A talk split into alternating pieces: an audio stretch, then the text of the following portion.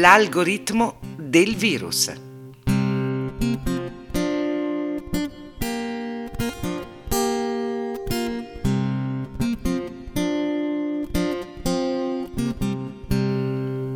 Un metro è mille millimetri. La distanza tra noi e il contagio. Una mascherina vicina a un'altra, ma non troppo. Ma il metro può anche scavare dentro di noi per vedere cos'è rimasto. Misurare la nostra forza è importante per noi e per gli altri, perché anche la forza è contagiosa, soprattutto quando siamo stremati e pensiamo di non farcela più, perché il virus non è uguale per tutti.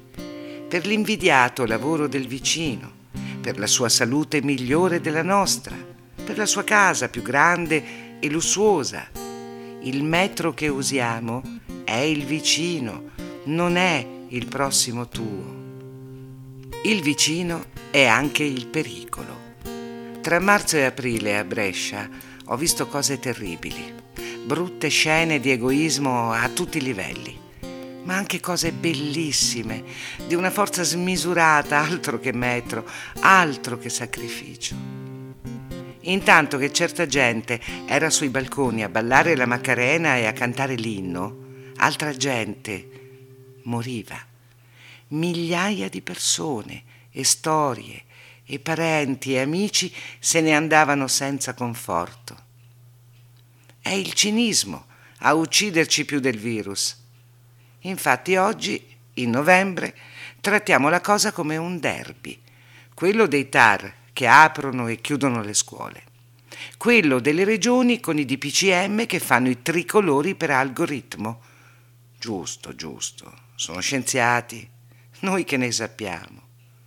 Noi sappiamo però che gli algoritmi non sono cose tanto umane che ad minchiam si andava in primavera e ad minchiam stiamo andando in autunno. Tutto in onore della scienza, del tempo perso, dei morti presto dimenticati, della politica che sapeva e non diceva se non a colpi di divieti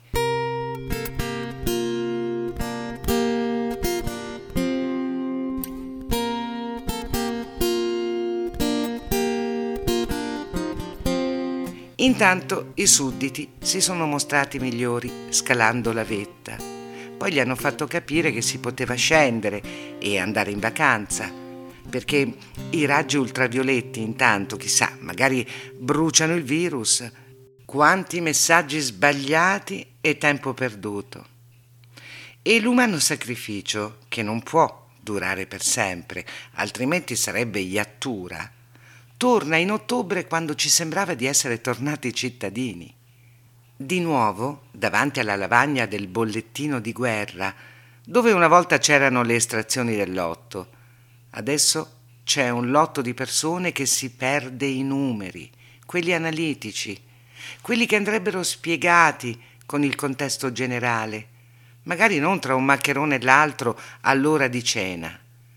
Meriteremmo più rispetto ma è sempre il cinismo che prevale, di troppi. Il maccherone scende di un metro e la verità sprofonda. Non ci rimane che l'immane forza non conosciuta, perché l'uomo è immenso anche nel bene. Nessun decreto potrà mai impedirci di misurare la distanza tra noi e il sole o negarci il conforto della luna. Nessun re tiene la corona per sempre e nessun cittadino è suddito per sempre, da non capire che algoritmo è una parola orribile, da re moderno, da grande fratello che spia, provvede e non prevede. È un delatore che raccoglie per disperdere. Se no come mai il mondo sarebbe a questo punto?